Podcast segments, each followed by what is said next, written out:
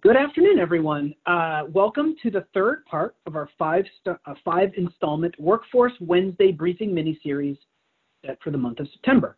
I'm Dan Bresette, the Executive Director of the Environmental and Energy Study Institute. Today, our panel will discuss energy transitions in coal country. We've also already covered preparing high schoolers for green careers, and last week, a new spin on conservation corps. Those of you who were with us last week, you might remember that one of our panelists Chaz Robles, uh, Director of Conservation Legacy's Ancestral Lands Program, was hit with a power outage in the middle of his remarks. He has agreed to let us post a recording of his presentation on our briefing page, so be sure to check that out. His work in New Mexico is a great example of the latest successful and community-based evolution of a decades-old conservation corps model. If you need to catch up, or if you would like to learn more about the wide range of climate, clean energy, and environmental topics we cover, take a moment to visit us online at www.eesi.org. The best way to stay up to date on briefings is, of course, to sign up for our biweekly Climate Change Solutions newsletter. Again, this week, we have an impressive four person lineup, and we have a special guest. It is my privilege to introduce United States Senator Tammy Duckworth of Illinois, who is joining us today via video recording and has prioritized finding a path toward a just transition to a decarbonized clean energy economy.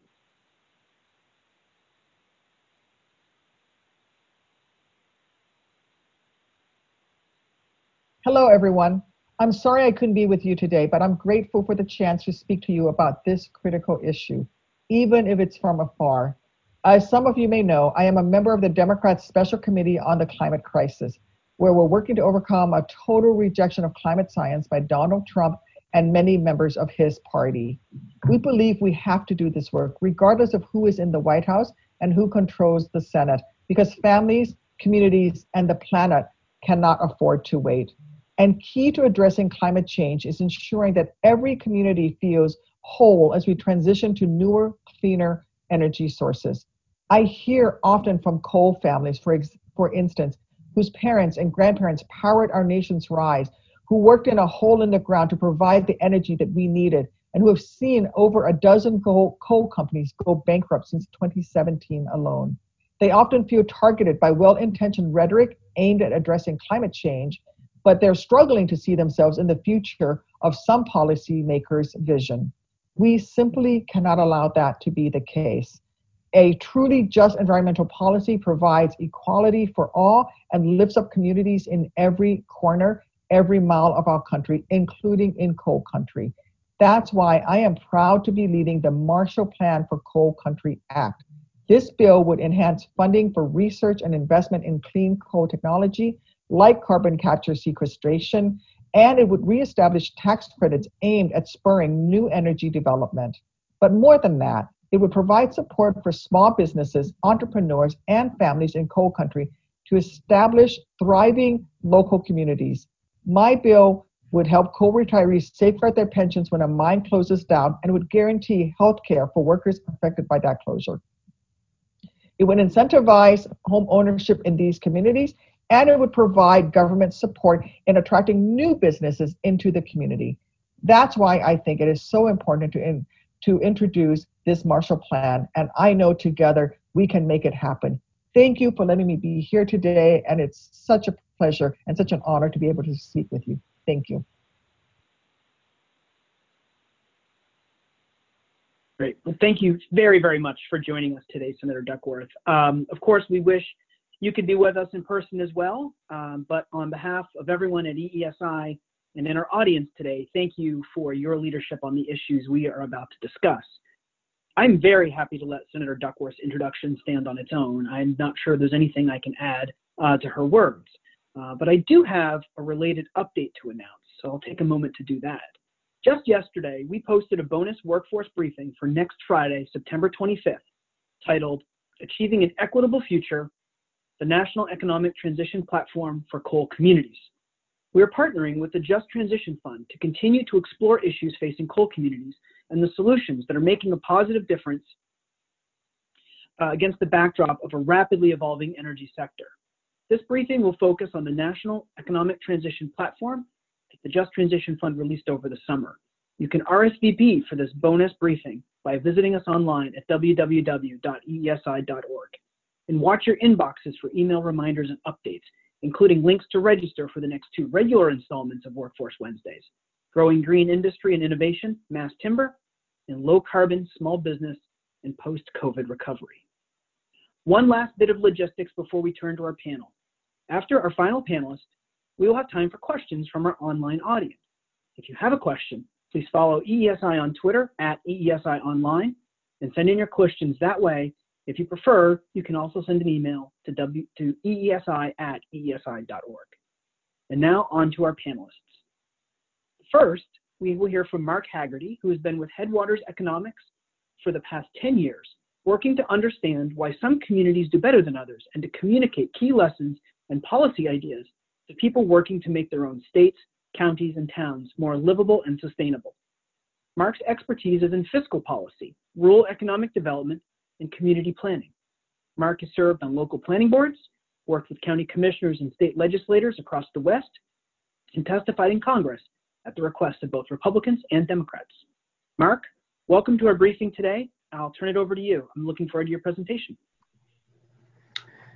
Thank you very much, Dan. I appreciate the opportunity to be here and, and again, sympathize with us not being able to be together, but um, this is, we'll, we will make this work. Um, I want to just, you know, note that we've worked together, um, myself and Kelly and Charlene and John, to coordinate our panel to try to tell a story. Uh, my job is to start with a little bit of background and context on the coal transition and what we really want Congress to understand to, um, to, know where to work and how to work um, and the ways in which it might be useful for the federal government to engage. Um, Kelly is really an expert on what states are doing and what's working in different places, and she will talk about that work, which is really important for Congress to understand as well. And then Charlene and John will tell their story in a particularly vulnerable community that's facing a transition away from coal. Um, and so hopefully it flows um, and we've done our job and we can provide good information to you. So what I want to do is start um, with some background and get this up. Um, it's really important to note right away that major coal development in the West in particular and in the United States in the electricity sector is relatively recent. This is Jimmy Carter in 1979 standing in front of a newly completed coal-fired power plant in Kentucky, promising that the United States would use its domestic cheap and reliable coal to meet the energy needs of a growing country, and that we would mine a billion tons of coal within the decade. And we did that. Um, it was a successful effort. And what's important to note about this is that the rise of coal was not accidental. It was very intentional and it was the result of um, very direct national energy policy that was responding to the growing energy needs of a country, but also to the oil crisis and price shock and worries about scarcity of natural gas and the need for domestic energy.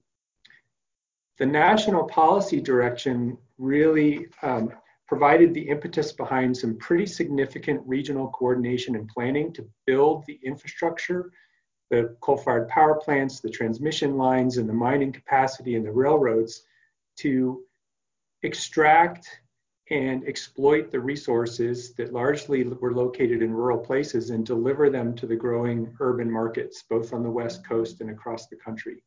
And so the Northwest Power Study um, which is a graphic here, uh, and also the, the major buildup of coal infrastructure on the Colorado Plateau, including Navajo, are indications of the kind of coordination and investment and capacity that needed to be built to really facilitate um, major coal development um, to supply the energy needs of the country. And what we did, in fact, was pretty remarkable. Um, in less than two decades, we were able to completely transition the electricity grid of the country to create the largest interconnected system in the world um, and to build the capacity to ship coal to provide um, energy to almost all of the country. Coal from the Powder River Basin supplies about 40% of all of the coal nationwide, and it goes as far as Georgia. Um, and so this major coal development in the West was actually a pretty remarkable achievement, and it was it depended upon national policy direction and facilitated by these strong regional plans um, with a lot of resources behind them. It is indicative that we can do major coordinated planning, and so it's important to remember um, as we're now approaching the end of life in coal that we've done this before, that we have the capacity to do this, um, to, to basically create a major transition. It's also important to note that even this was a major transition, and the rise of coal in the West was responsible for the loss of 100,000 coal mining jobs across Appalachia and the Midwest at the same time. Um, and so that leads to the kind of third part of the context that's really important to understand is that the states really set the terms of how major coal development was going to happen in the West, particularly the National Governors Association that coordinated to establish a social contract for how development would go. And really um, exemplified by Governor Art Link in North Dakota, who, on the eve of kind of major coal development in his state, said that we do not want to halt progress. We don't want to be selfish and say North Dakota will not share its energy resource. No, we simply want to ensure that the most efficient and environmentally sound method of utilizing, utilizing our precious resources for the benefit of the broadest number of people possible. And when we are through with that, and when the landscape is quiet again, let those who follow and repopulate, repopulate the land be able to say, our grandparents did their job well. And only if we can say that will we be worthy of the rich heritage of our land and resources. And so the Western states um, worked together to impose high severance taxes. They established permanent funds to ensure a legacy from coal development. Um, they implemented strong bonding and reclamation requirements. And there was a really important role for labor in, in securing high wages and benefits from this work. And it lifted a lot of workers into the middle class during this period. I like Art Link's quote because it actually is important for a number of reasons. It's not anti coal, it's also not pro coal. It's about geography, it's about the relationship between the remote peripheral resource regions and the growing urban centers. And it's about policy, it's about the choices that we make when we choose to develop our resources. And it's a useful framework for assessing where we are now. What, what do we have going into this next transition? So I want to just note three lessons and then um, describe some policy outcomes that, that might flow from that. The first one is that that social contract has been broken in a lot of meaningful ways. Um, starting in the early 1990s, the West was a leader in energy deregulation, which shifted the responsibility for, um, for planning and regulating uh, the energy transition from states to private actors and had some pretty meaningful consequences. So, for example, the Colstrip Power Plant in eastern Montana has four generating units.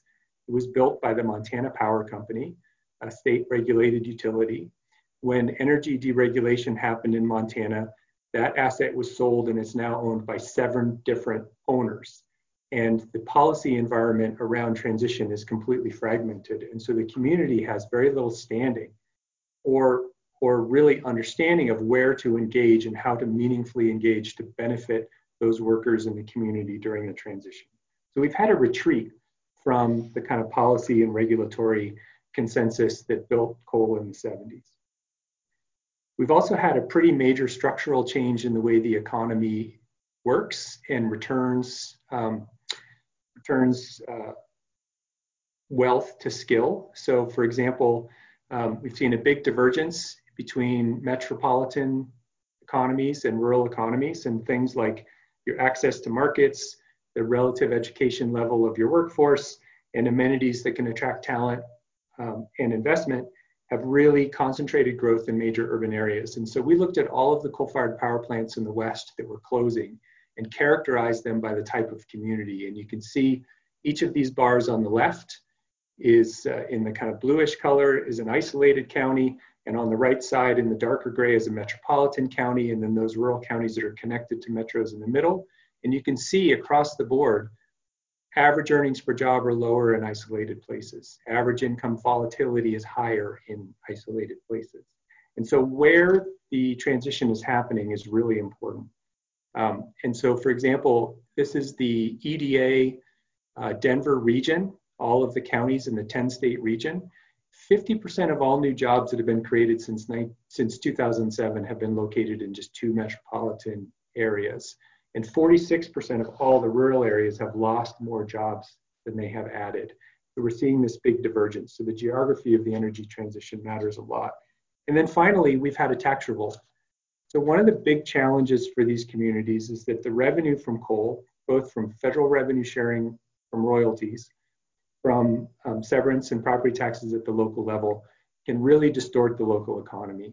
Um, communities can provide high quality services with that revenue without having to tax their own local citizens. They can become very dependent on it. And then we had a strong tax revolt across the West, which imposed severe limitations on the autonomy of local governments to manage volatile revenue and to raise taxes as some of that coal revenue goes away. So we've ossified this dependence. And communities can find themselves in the position where economic development and diversification doesn't actually solve the fiscal crisis from the decline of coal. So the picture on the right is the Revenue Committee, Joint Revenue Committee in Wyoming, hearing a report from um, from REMI, which is an economic modeling uh, group, that any job created in the economy outside of the oil and gas or coal sector actually results in a budget gap. So economic growth and diversification will actually deepen fiscal crisis in Wyoming because of that dependence on fossil fuel revenue. And it plays out at the local level as well.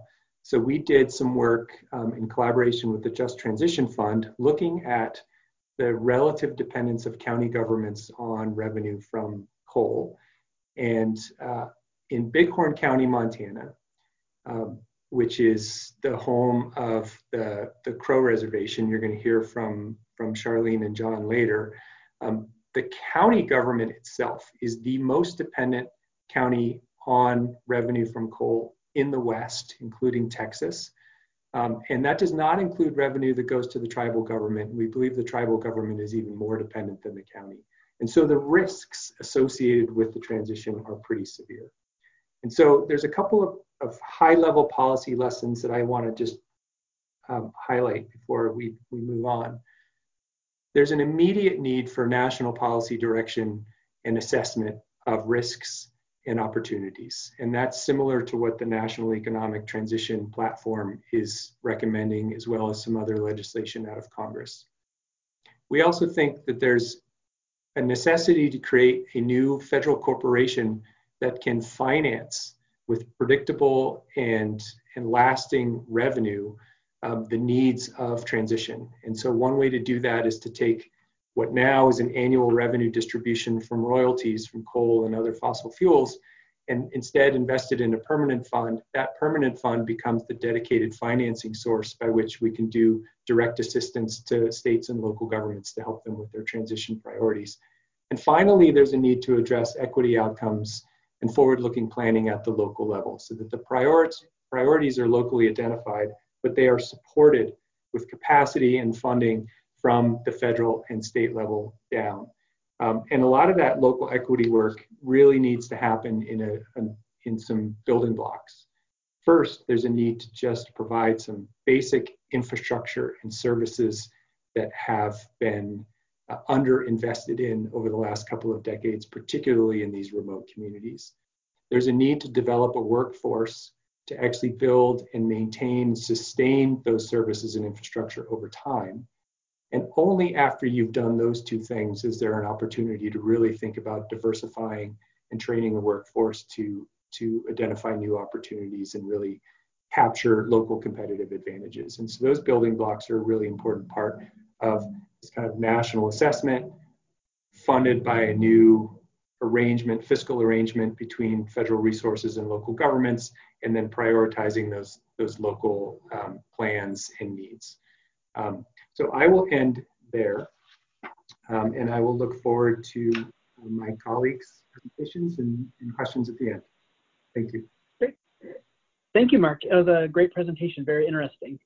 Um, we are going to move to our second panelist, uh, Kelly Romer. She is a PhD student of geography in the Department of Earth Sciences at Montana State University. Uh, her research investigates community resilience and planning dynamics in rural communities um, as, it, as they relate to coal communities. So Kelly, welcome. Thank you for taking time away from your studies and your research to join us today. Uh, look forward to hearing from you. Thank you. Wonderful. Thanks for having me. I'll just share my screen really quick.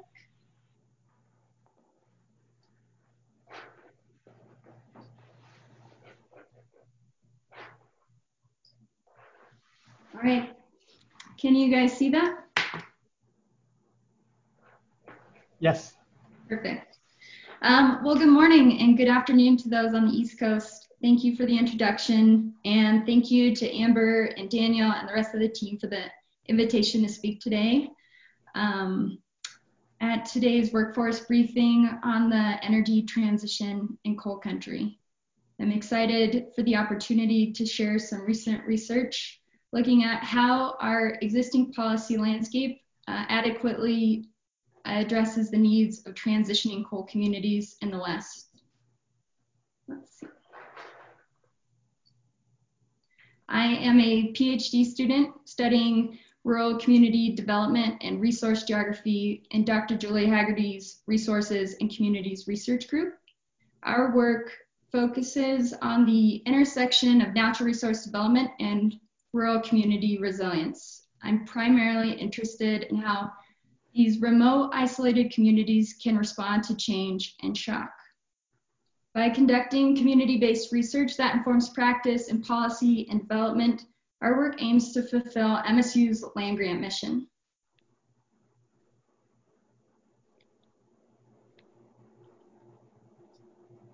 Um, I ho I'm hoping to build on Mark's context and about the, the history of the West regional approach to coal development, as well as the implications of the changing economy and the change, the implications for um, different economic geographies. There'll only be a little bit of overlap, I promise. Um, and I will focus on three points. First, I'm going to share a little bit more about the factors shaping the local planning response to closure in these remote, isolated coal communities. Then, because federal and state policy shape the direction and pace of these transitions and have long-term implications for resilience in these communities. I'll share how uh, US energy policy and state transition policy are influencing what options are available to these coal communities as they navigate the social and economic impacts of this energy transition. Finally, I'll, I'll end with some findings from interviews with policy experts and economic development practitioners examining how the existing transition assistance is aligned or not with the needs of the rural communities that they serve.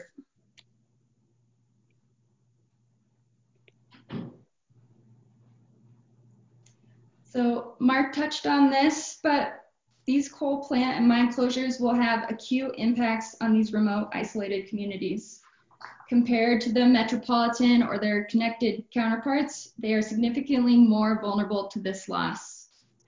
There is a need to plan for the loss of employment and tax revenue, as well as the economic base activity, and a need to ensure that there's adequate decommissioning and environmental remediation.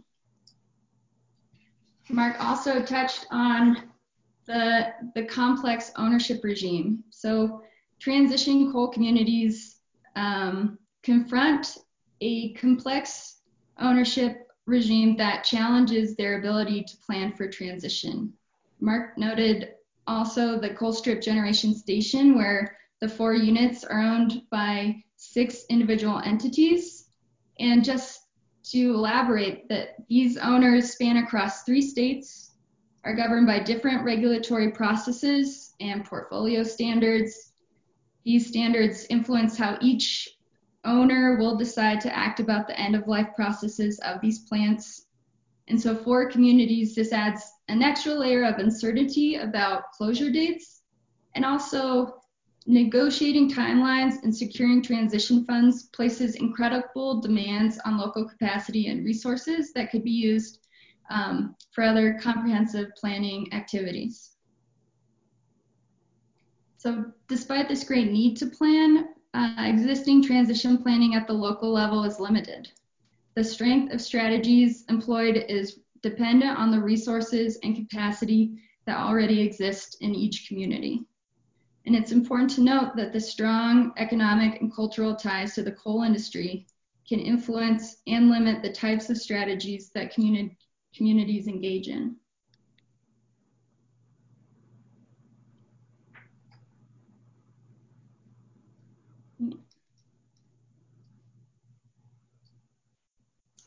The less remote, isolated communities will need assistance that provo provides support in mitigating the economic and fiscal impacts that Mark outlined, as well as support in negotiating these closure dates and securing transition funds. They will also need early and long-term assistance for both community planning and um, assistance for dislocated workers.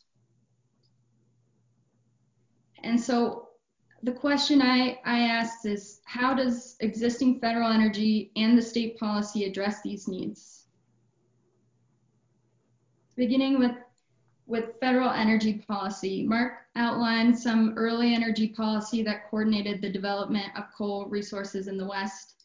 And from just looking at how energy policy has been made over the last 30 years, uh, from 1975 to 2005, US energy policy was generally legislated in these large complex bills occurring every five to 10 years that were often driven by the global, by a global energy or a financial crisis. The Energy Policy Act of 2005 is our most recent comprehensive general legislation.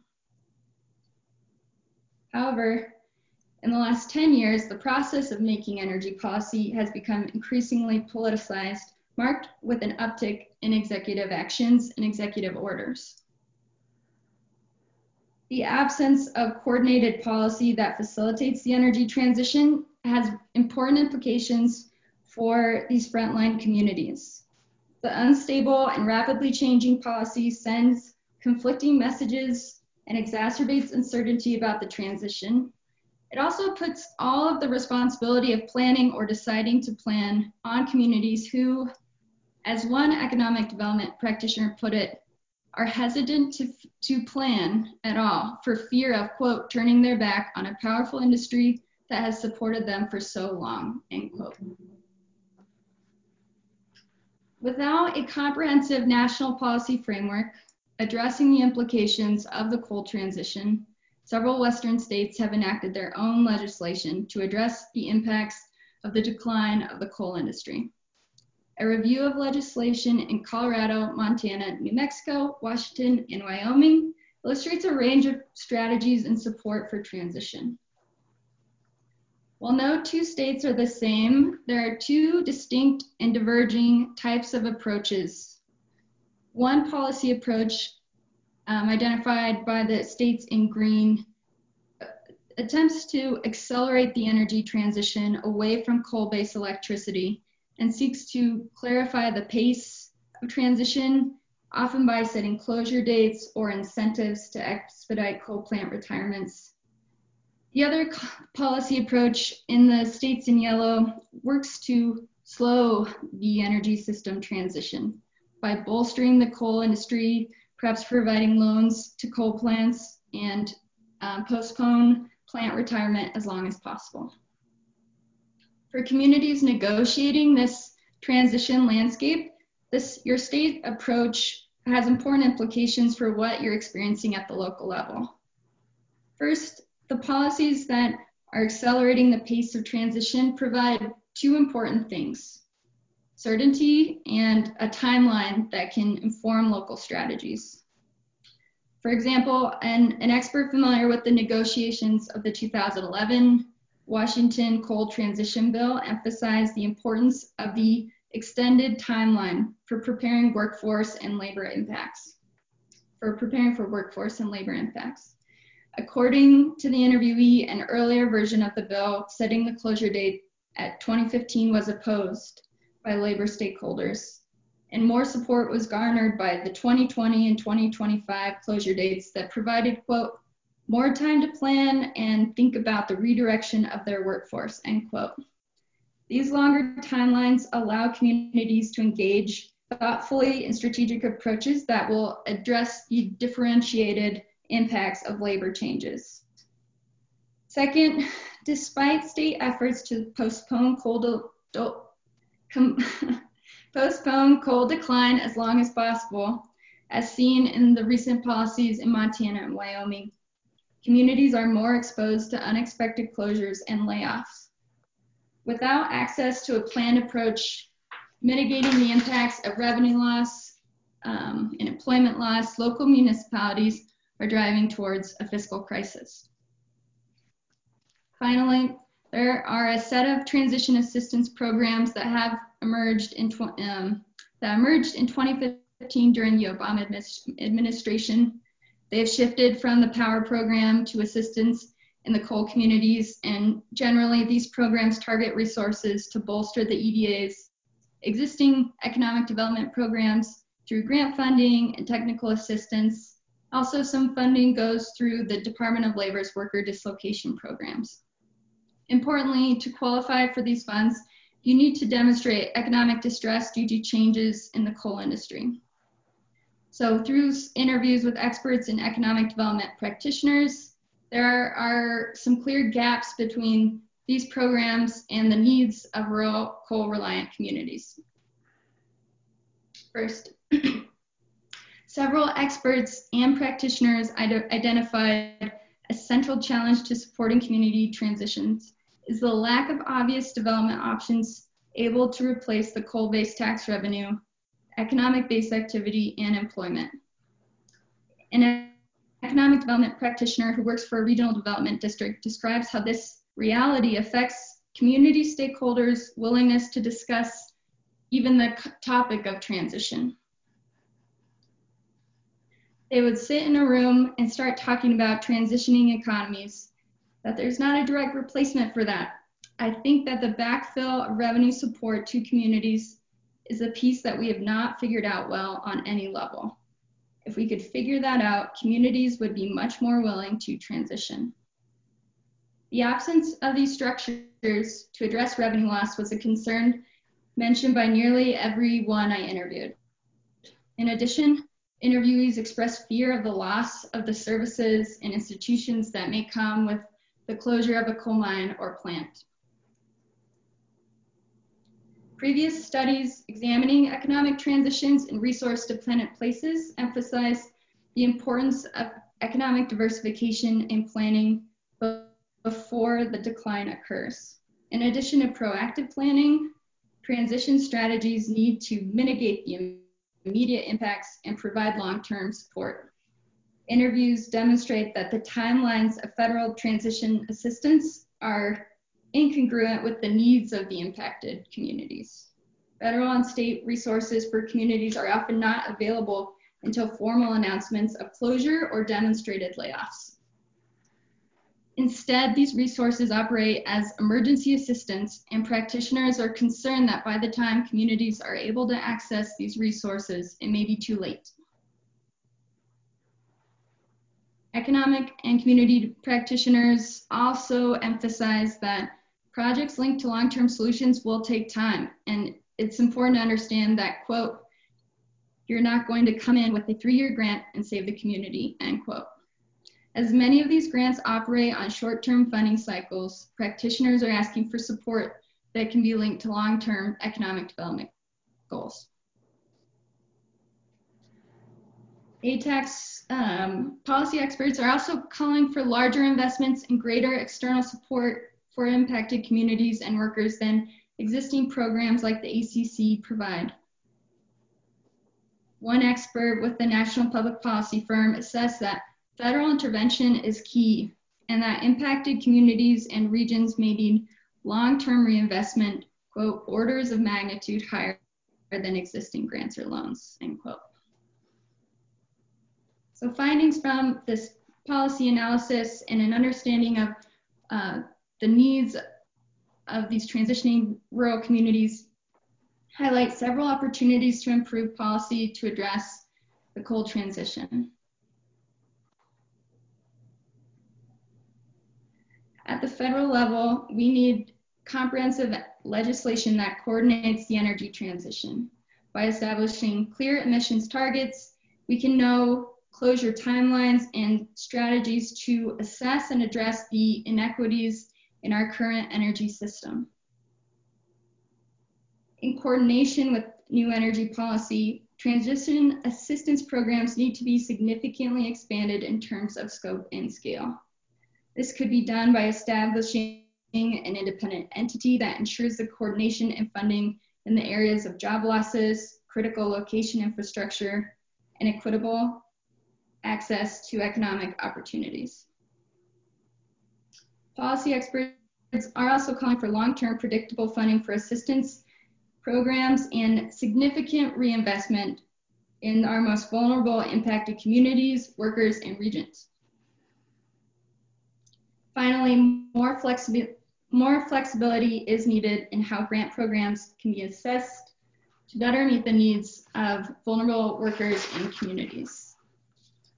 Um, thank you so much for listening. I'm excited for the discussion that will follow. This work has been supported by National Science Foundation and USDA. Thank you.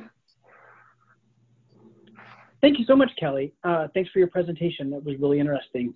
Um, and uh, um, it's a great sort of um, sort of place to leave that portion of the conversation because now we're going to hear from two panelists, uh, and they're going to I'm going to introduce them at the same time because they are going to um, their their presentation is going to be made together. So we're really excited about that. Uh, our first, the first of the two, uh, is Charlene Yarlott Johnson. She is a member of the Apsáalooke tribe and the founder and executive director for Plenty Doors Community Development Corporation. She has lived on or near the Crow Reservation for most of her life. She obtained her bachelor's degree at Montana State University in Bozeman and a master's in public health from the University of North Carolina, Chapel Hill. Prior to Plenty Doors CDC, Charlene worked with the Indian Health Service for almost 25 years as a public health nutritionist and as an administrator.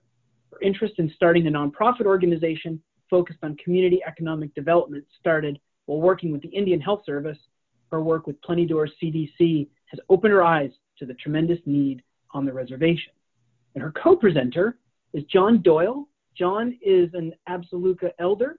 He has a strong ongoing interest in community and safe water for the homeland. He is a founding board member of Plenty Door CDC and has led the work to improve water systems on the Crow Reservation. His life work, knowledge, and wisdom has guided the direction uh, for Plenty Door CDC as well as other uh, organizations. Charlene, John, welcome to the briefing today. I uh, look forward to your presentation. Thank you so much. So I'm just going to take a little bit of time to share um, my screen. And um, and so we're just going to present this way rather than with this full screen. Um, it just is easier for us to um, anticipate what's gonna what's coming up. All right. So just so um, you know. All right. Well, let's go ahead and get started. And um, so the Crow Reservation is located in southeastern Montana, and it is home to the Apsáalooke Nation. The Crow Nation is, um, has over 14,000 members with approximately 7,000 that live on the reservation. The Crow tribe has been dependent on coal for 45 years. And um, according to Mark Haggerty, Bighorn County, where um, the majority of the reservation um, lies, um, um, was considered the most coal impacted county in the western part of the United States. At the peak of co- the coal economy, up to 75% of the revenue um, that funds the Crow tribal government was from coal.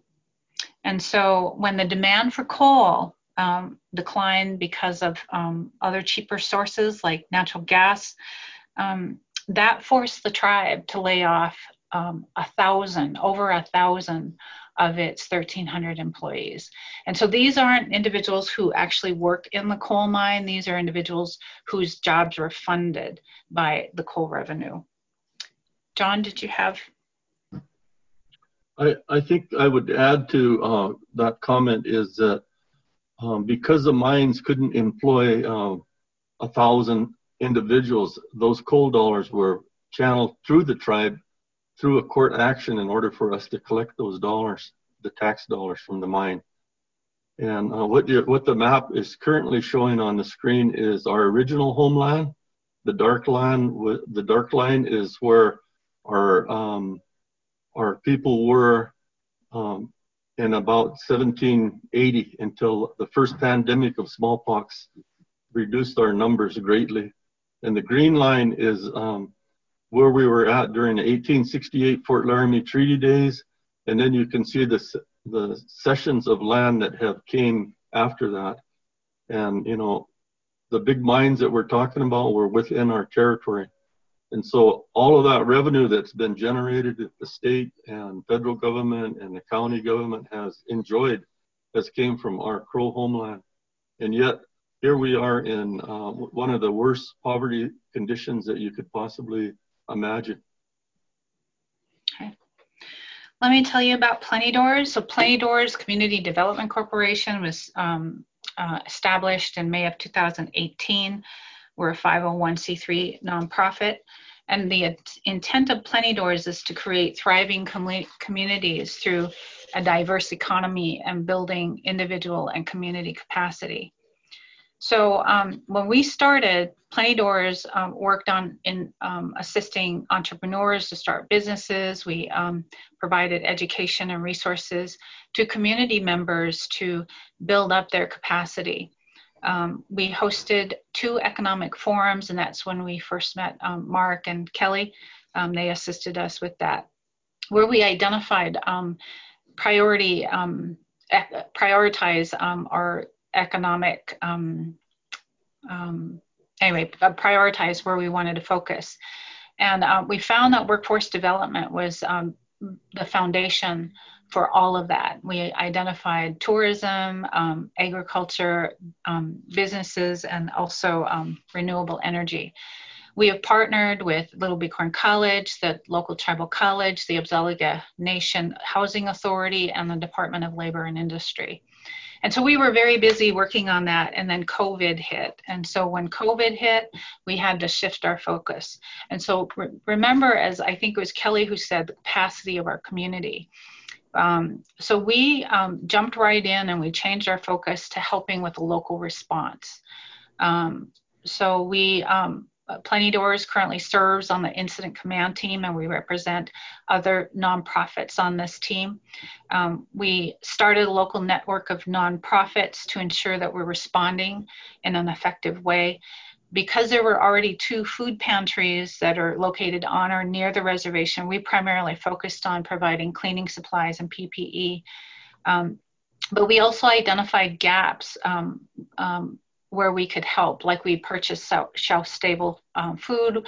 We p- purchased water when um, we didn't have water in Crow Agency or in Wyola, and that's an ongoing problem that John can probably talk about, that we'll talk about later. Um, we also provided fuel for the food pantries and hunters so that hunters could buy gas. They, when they went hunting, we also set up an account at the local butcher so um, hunters could come back bring their um, game and they could be processed and the meat could be donated. Um, we became a um, clearinghouse for purchased and donated PPE, dog food, and diapers. Um, we we um, continue to provide the cleaning supplies. We provide them to families, to other nonprofits, to communities, and we also provide them to the tribal ICP.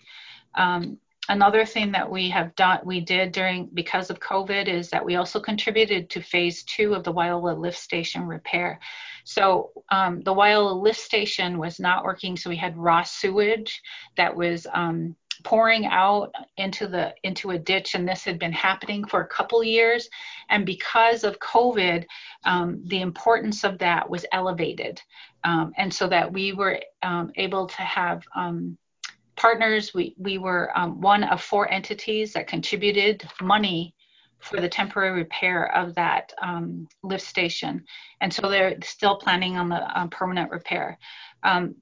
We also participated in the newly formed um, Water, Sanitation, and Hygiene Task Force, and this was um, formed in response to COVID.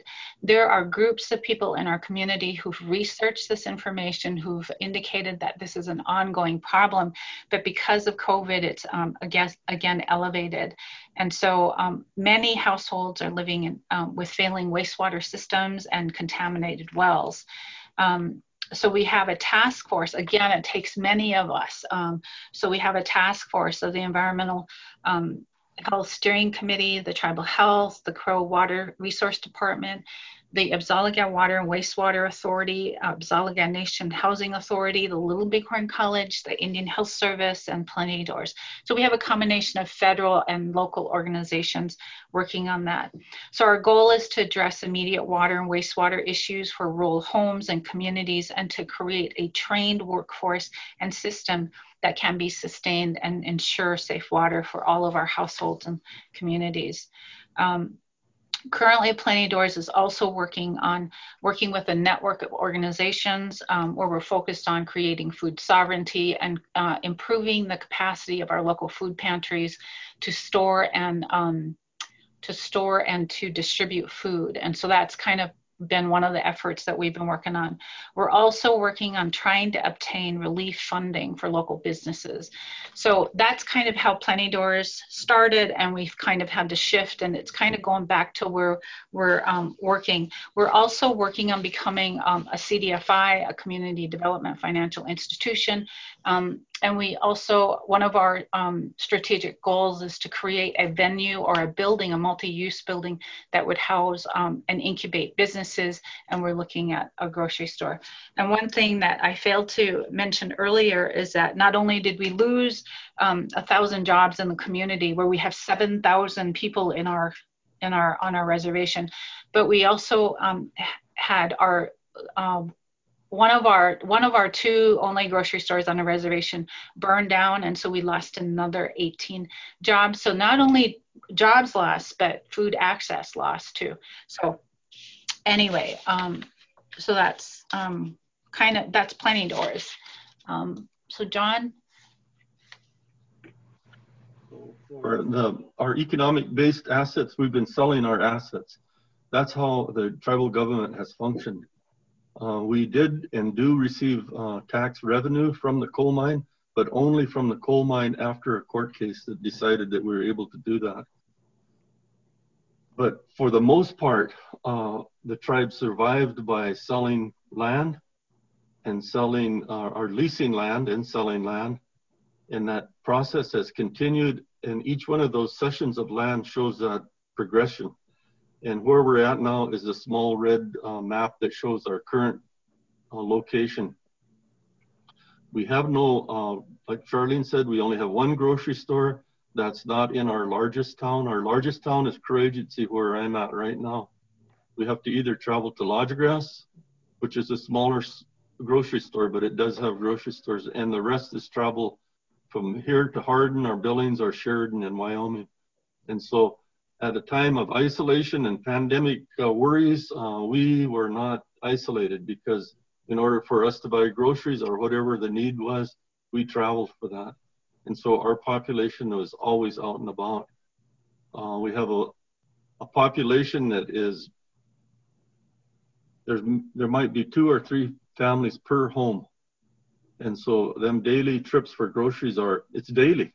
You know, if you have uh, 15 to 20 people living in a home, which we do have, then uh, you can see um, how stressed we become in that environment that we're in. And if there are jobs, uh, if you're not working at the mine, there's probably, I think there's about 80 jobs there right now. And I heard they were going to have an additional layoff. I, I don't know when that's going to happen, but that's coming.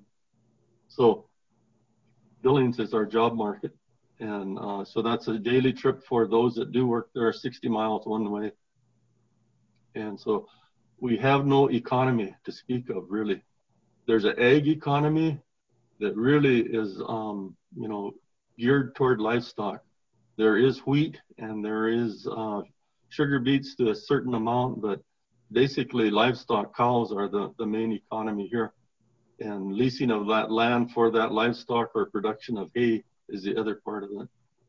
But for the bigger population, there is no uh, alternatives. There's no jobs and uh, there's um, no place to get them. And if you don't have transportation, and I've been there too because I I didn't have my my pickup was broke down.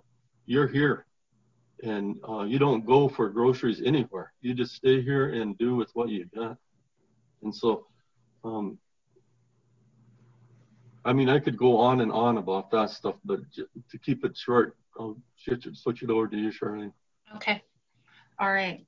So um, the issue um, with our communities, as John said, is our failing infrastructure or um, that he alluded, alluded, to. So we have multiple families that are living in single homes and that we have homes that are not meant to house that many people and they're in disrepair. Um, we're experiencing a phenomenon um, that we as Crow people have never experienced before. We used to pride ourselves that people always had a place to go because of their extended families. Um, but now uh, we actually have homeless people who are walking around Crow Agency, uh, that's our capital. Um, there are a few jobs available, very few businesses that provide the services that are needed. And then uh, the Crow Reservation lacks locally run uh, community based businesses and the economic um, infrastructure to support them. Um, so John kind of mentioned COVID, and so uh, um, Bighorn County and the Crow Nation are currently experiencing more co-positive COVID cases and more deaths per capita than any other county in Montana. Uh, we're actually uh, are in early August, our rates exceeded that per cap uh, per 100,000. Our rates actually exceeded that of Navajo. Um, and so, uh, just to give you an idea, Bighorn County population makes up 1.3% of the state's population, but we make up about 15% of the deaths from COVID.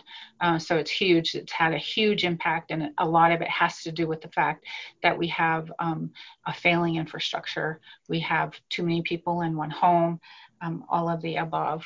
Um, so anyway, it's uh, one of the things that we have on here is investing in people through education is one way that we can help ourselves. So we are going to mention that again. Um, one of the things that has uh, is, that happens is that um, our colleges are not um, funded at the same level as other colleges and universities. So here is the our um, what Crow Agency looks like. So John can talk about this a little bit. He um, we have so Crow the Agency. photo on the left is a, a, not only a picture of Crow Agency, but the large building on the lower right side uh, was a carpet factory at one time in the 60s, in the early 70s, and that was an effort the tribe made to try to uh, bring economic development into our community. And so um, what you see in the immediate foreground is that large grassy area there with trees. That was the old wastewater lagoon. And that wastewater lagoon was failing because it was built 50 years ago or more. And it was built for a different size community. And as it failed, that wastewater was flowing into the Little Bighorn River in large volumes. And then on the right side is the wastewater lagoon uh, as it was replaced and rebuilt. But what the reason we're showing that photograph is uh, that new lagoon came about because we had a functioning government there was a functioning government that was able to address uh, um, needs in our community, failing infrastructure. So on the left was what we replaced, and this is what we have on the right now. And uh, as part of that, Bighorn County, when it was receiving its royalties, did pay and give to the tribe $100,000 to help in the construction of that. That was that lagoon is a five million dollar facility and it took uh, at least a dozen different uh, funding agencies to put together the funding package. But what it showed for us is that we were able to function and operate as a government as long as we had the revenue coming in. And when it didn't come in, um, then the stuff that Charlene's talking about in Wyola and um, you know all of our rural residents, and we have 850 homes that are dependent on either septic systems or wells and 40% of those that we're finding have contamination issues, cross-contamination from scaling septic systems and wells that are drilled much too shallow. And so that's just kind of a little glimpse of it. Um, we also partnered with um, Bighorn County and uh, shared the cost of solid waste. And um, when the tribe won this court case, uh, one of the first things that the tribe did was cost share solid waste for the county.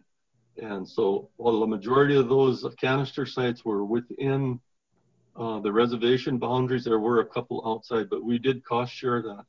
It was a, nearly a $700,000 uh, budget to do that, to do all that hauling and bring it to a central location. Now that the funding is no longer available in there, the county, because the tribe was not contributing, the county cut the garbage service off. And each of our communities now have um, massive amounts of solid waste piling and burning daily almost. And um, so that housing that you're seeing in there sometimes has a blanket of uh, waste garbage smoke going over that community, that part of town. And so at any point in town with the wind shifting, the, the air is intolerable. But so the, the fire, forest fire smokes are one thing, but we also add to that this burning smell of garbage. So that's kind of a little glimpse of our infrastructure failing. There's much more, of course. And um, when I say community, uh, we're speaking about our current reservation. It's probably 100 miles wide and 80 miles um, deep. And so uh, Pryor, which is 75 miles east of us or west of us, that's our community too. You know, so we don't leave any of the communities out. We don't say that Crow Agency is a central focus in the effort. It's all of the communities. Absolutely. This slide is just to kind of show you what we did with COVID. Um, we actually, at the beginning, were making masks. The college partnered with us and their staff made um, made masks. And then we have um, an individual here who was making hand sanitizer because that was when we had a shortage. But we delivered uh, cleaning supplies and other supplies to every single community, every single district. Um, we also, this is where, where um, when Crow Agency actually did not have water, uh, we provided water to the community. And um, so anyway, that's um, just some pictures there. You know, the other thing that I just wanted to note also is that, um, you know, the some of the grants that are out there to assist um, with our uh, coal impacted communities, the power grant, Kelly had mentioned the need to uh, ex- extend the scope um, and the flexibility of that. So that that grant was available to the state of Montana, and it does help coal miners and coal plant workers. But you know, we had the thousand employees that were impacted by the decline in coal were actually not coal miners; they were actually tribal workers. So there was no way that we could provide assistance for them. So um, what do we have as assets? We have um, the Little Bighorn College. It's our tribal um, college. Um, they offer um, 11 two-year associate degree programs and they have eight one-year certificate programs. They've graduated since um, the beginning, since it's been established, they've graduated over a thousand students and they, the, the CDL program, which is the only trades program that they have, has graduated almost 40 um, students. This is Little Bighorn College. Uh, it's for the, uh, the students here at LBHC, but it is also for the community. It's used by the community members for reading uh, materials, but also computer access for those that don't have computers. But also a part of this building, which makes it one of our more valuable buildings, is our tribal archives is in there, and our history is in there. And for our young people in a changing time, that resource is so valuable to us and to our to our current generation, but for generations ahead, we can see the need to grow that archives more. So as I mentioned before, our workforce training program at the college, um, it's currently uh, consists of the CDL.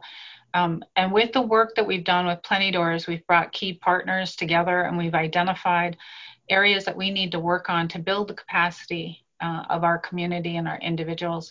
And so again, there's a housing issue, there's um, water issues. And so the college has been wonderful. They've um, partnered with the housing authority. We've kind of been in there wherever we can help. Um, but to uh, create programs like plumbing, um, for electrical, for carpentry, uh, for HVAC. And so they're at the very beginning stages of that. And so they're partnering with MSU Northern, with the Department of Labor and Industry, just to create those apprenticeship programs. And we have a partner with the Department of Labor and Industry, and they're looking at ways that we can do the apprenticeship with the Housing Authority and if we can um, provide some leeway to help us be successful. Um, so anyway, that's um, something that we're also working on. Was there anything else you wanted to add to that, John? No. No, okay. All right, so um, lastly is what needs to happen. Um, the one thing that we really want to advocate is to that um, to for us to help ourselves you need to allow us to help us invest in our future. So education systems like tribal colleges and as i mentioned earlier that um, equity in um, in resources uh, would be very very helpful. Uh, currently tribal colleges receive just a fraction of what universities and other colleges receive. And so co- colleges um, create community jobs and that allows our Apsáalooke people to invest in that education. Um, it's important um, that we have sustainable revenue for our tribal colleges and also to recognize that the role of nonprofits is important in um, identifying solutions and lightening the load, so to speak. And so that's something when we, uh, when COVID hit, we had all those nonprofits come together. And so they provided the food relief or we provided the cleaning supplies. And we actually assisted the tribe a lot and filled in a lot of gaps when they weren't able to. And so it's important that there's other entities within the community that can strengthen that community and to make those investments in those um, organizations is important. John, did you have anything else to add? No, to I think that, that sums it up pretty good there. Okay, and with that, that concludes our um, presentation. If you have any uh, questions at all, again, thank you for the opportunity for us to talk on behalf of our community. Thank you. Thank you. Thank you, Charlene, and thank you, John, for joining us today to tell the story of your community um, and uh, help us understand a little bit about what life is like out there. And um, you mentioned that there was um, uh, wildfire smoke.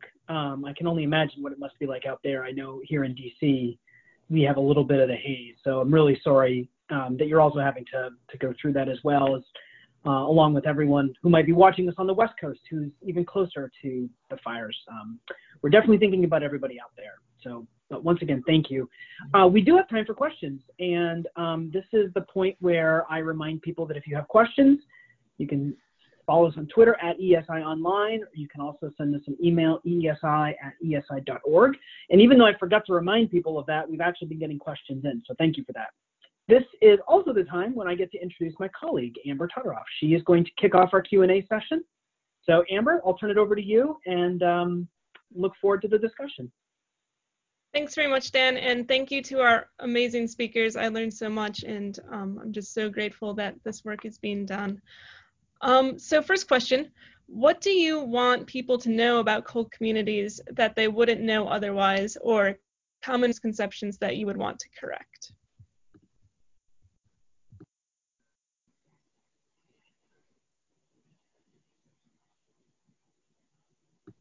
Kick it off. Oh yeah, sure. Go ahead, Mark one of the things that I've learned in working with these communities is there's a perception that uh, rural communities that are specialized on a single industry are somehow ideologically positioned or they are backwards looking, and that is not the case.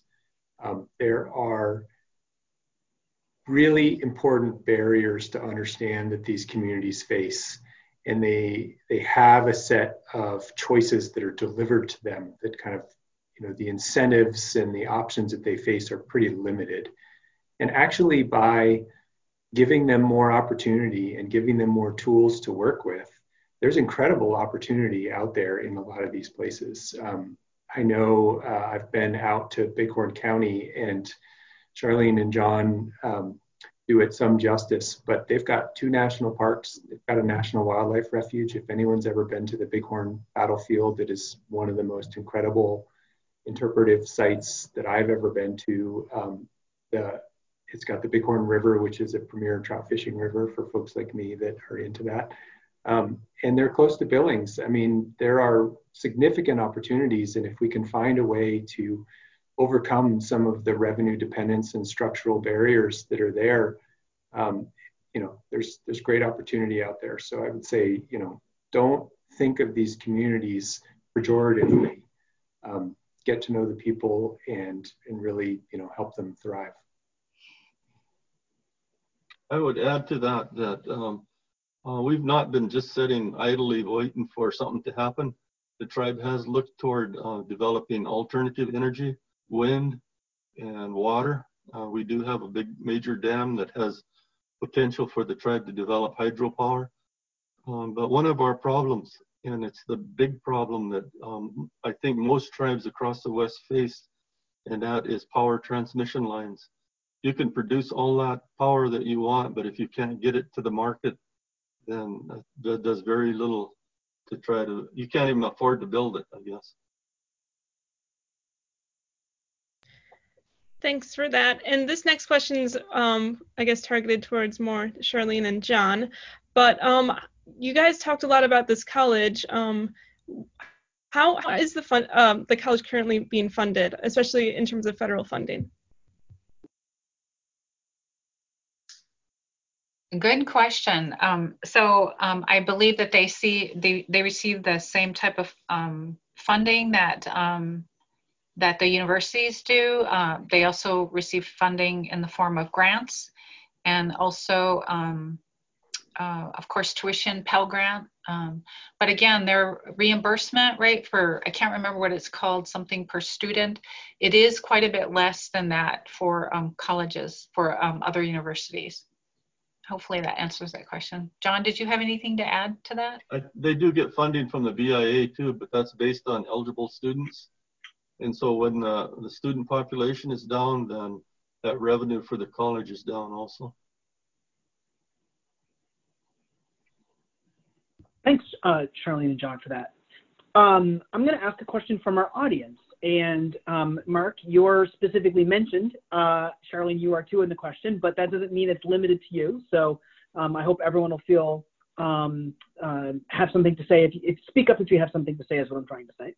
Um, it says Mark mentioned that to get equity outcomes and forward-looking planning at the local level, first we need investments in infrastructure and services. Are the efforts and programs that Charlene talked about related to wastewater and water infrastructure, workforce development, and maintenance the kinds of programs that are the first steps?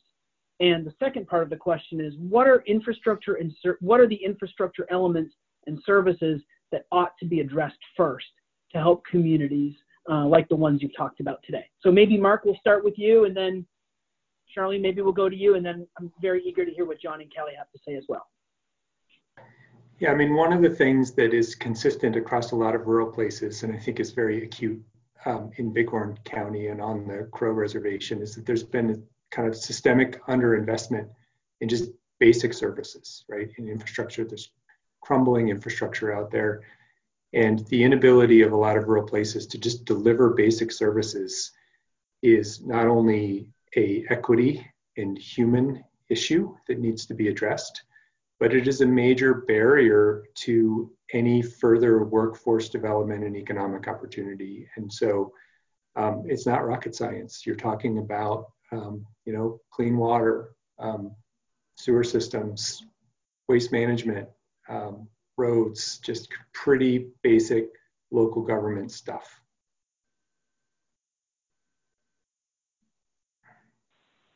Charlene, from your perspective, what are the types of infrastructure investments that you would prioritize uh, in communities like the ones we've talked about today? Well, I would say the same thing water and wastewater. Uh, I'm learning so much uh, while I'm doing this work. Uh, so we've had an opportunity to work with an um, epidemiolo- epidemiologist who's worked in um, third world countries, and he we are fortunate that he's come to work with the Crow tribe with the COVID outbreak, and um, and he has um, indicated that uh, this is um, our conditions here are similar to those in other countries that he's worked in, and it's the most basic need in order to address health and and uh, the water and and the wastewater is just the, the most basic need. If we could do that, we could, um, and again, I'm looking at it from, um, from a health standpoint. And so if we can improve the health of our community, and that's the first thing, and he said, having safe water can extend our lives by 10 years. And so if you know the mm-hmm. statistics, Native Americans' life expectancy is about 20 years less than that of the average American. So if we could just do that, and um, John knows way more about the water situations in each of the communities. So Crow Agency, the fact that we haven't had water, that we have um, sewage that's coming out at the corner of the college, um, and then or even water um, uh, leaking out of the um, tank up on the top of the hill, and we have people who have don't don't have water. We have the town of Wyola with the sewage coming out, and then they have no water. They they had to dig a new well, um, and then there's issues with Pryor as well. John, did you have anything to add to that? Oh, there's a lot to add to that, but you know, one of the things that we um, we found when we were we were looking for the funding for the town of Crow, a big portion of the wastewater has been done in the drinking line, drinking water service lines.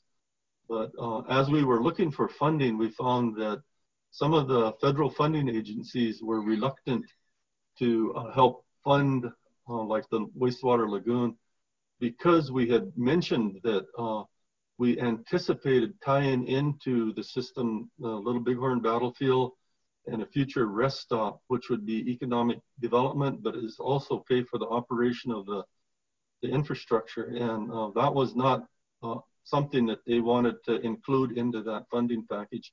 We had to remove that language out of there. But really, that was our thinking is that not only are we addressing our current needs, but it's trying to address that economic issue that we knew was coming. You know, we know uh, that this was coming down the road for a, a long time. And how do you get ready for that? What, what's your priority? Like you said, for us, it was water and wastewater. And uh, when we talk about water and wastewater, it's not only in our towns. Like I said, there's 850 homes in the rural areas that are in need, uh, real, real bad need. So. I think another important thing. Go ahead, Mark, please. Another important thing for um, federal staff to understand, um, and I know Charlene mentioned this, the tribal government has a special relationship with the federal government, right? They're actually an autonomous nation. But there are many, many entities working together at the tribal, local, and state level. Um, and this is true across these communities. There's nonprofit partners. The tribal college is a really important entity that has a lot of capacity to, to work with federal agencies. And so um, we need the coordination and the flexibility that Kelly really highlighted. Um, but we also need to, to be able to recognize where the entities are that have the capacity and the standing in communities to actually do the work. Um, and that requires a whole different level of commitment and assessment and coordination at the federal level that we just don't have right now. One thing I'd like to add um, with the federal level, uh, and I would say more for a programmatic level, is to um, look at whether um, programs are truly um, helping the people that they're meant to help. And and we found we've come across we've we've tried to um, find solutions for our households, and so I think it's really important that as we try to improve, whether it's homes or um, building wells or whatever, that we take a look at the processes and the requirements. Are they helpful or are they not?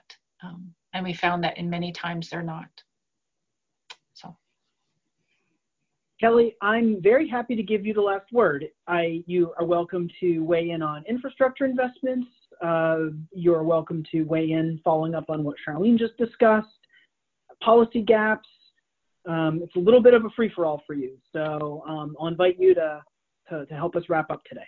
Well, thank you so much. Well, two things really come to mind. Just speaking from the, the literature about community resilience, what makes communities able to respond to shock or, or change is to be able to re- rely on those um, institutions that hold the community together. And that is really um, grounded in you know, having a healthy infrastructure and services that increase the quality of life for everyone.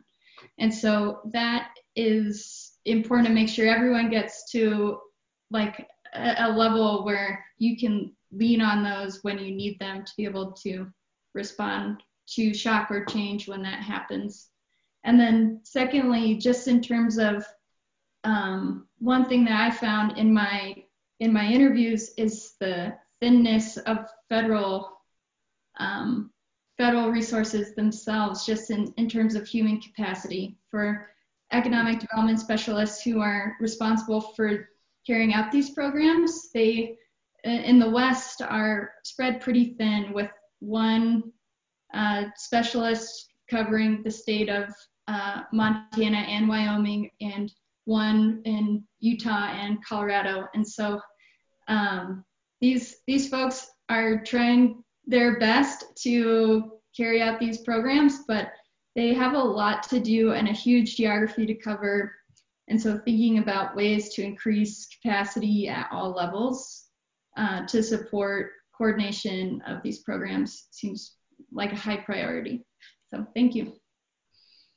Great, thanks. Um, that's a, a, great point to make, and um, I think it also um, sort of puts an added emphasis on the reason why briefings like this are so important to get these kinds of um, perspectives to a policymaking audience, people who may not have the opportunity, especially these days, to travel out west to meet with people. If there's a one bummer about having to do these briefings online. It's not being able to meet you in person. Um, it would be a lot more fun if you were here with us in Washington and we had a chance to get to know each other a little bit. But this was an excellent panel. Mark, Kelly, Charlene, and John, thank you um, very, very much for joining us today and helping our audience understand um, what your communities are facing and um, also what they're doing um, in response. It was uh, really informative. I learned a lot um, and it means a lot to us to have uh, for you to take time out of your busy days and join us. So thank you very much. Um, we're going to go ahead and wrap it there. Um, uh, we will post, there it is right there. There's a link there to a survey. If you have a few moments, um, I hope you'll take an opportunity to uh, help us by filling out that survey. Um, we pay very close attention to the feedback we receive and we try to always do better, um, whether it's in terms of the topics that we cover um, or you know, the kinds of other materials that we might be willing to or might be able to provide. And speaking of materials, the materials that we use today um, will be available online. Um, there's the link to this briefing's webpage. And just as a reminder, if you missed last week's or the weeks before uh, Workforce Wednesday briefings, everything is available online, including written summaries. So if uh, you just need to go back and find something you don't necessarily have to watch the whole briefing, although we'd like you to. Um, we do also post written summaries. And uh, a reminder, next Friday, um, I hope you will sign up for our bonus briefing presented in partnership with the Just Transition Fund. This briefing is titled Achieving an Equitable Future, the National Economic Transition Platform for Coal Communities. A special session is next Friday, September 25th. And once again, visit us online, www.esi.org, to learn more and to register. Next Wednesday, we will be back for regularly scheduled Workforce Wednesdays, uh, Growing Green Industry and Innovation, Mass Timber. And following the last one of the series will be Low Carbon Small Business and Post COVID Recovery. We'll go ahead and end it there. Thanks very much to Team ESI, especially Amber, the policy team, Omri and Dano, uh, and our interns who are helping us with questions and note taking and uh, helping us uh, behind the scenes, keeping, keeping everything running on time. So uh, once again, Mark, Kelly, Charlene, and John, thank you so much for joining us today. Uh, we wish you the best and hope everyone has a great rest of your Wednesday afternoon. Thank you so much. Thank you. Thank you, Dan. Thank you.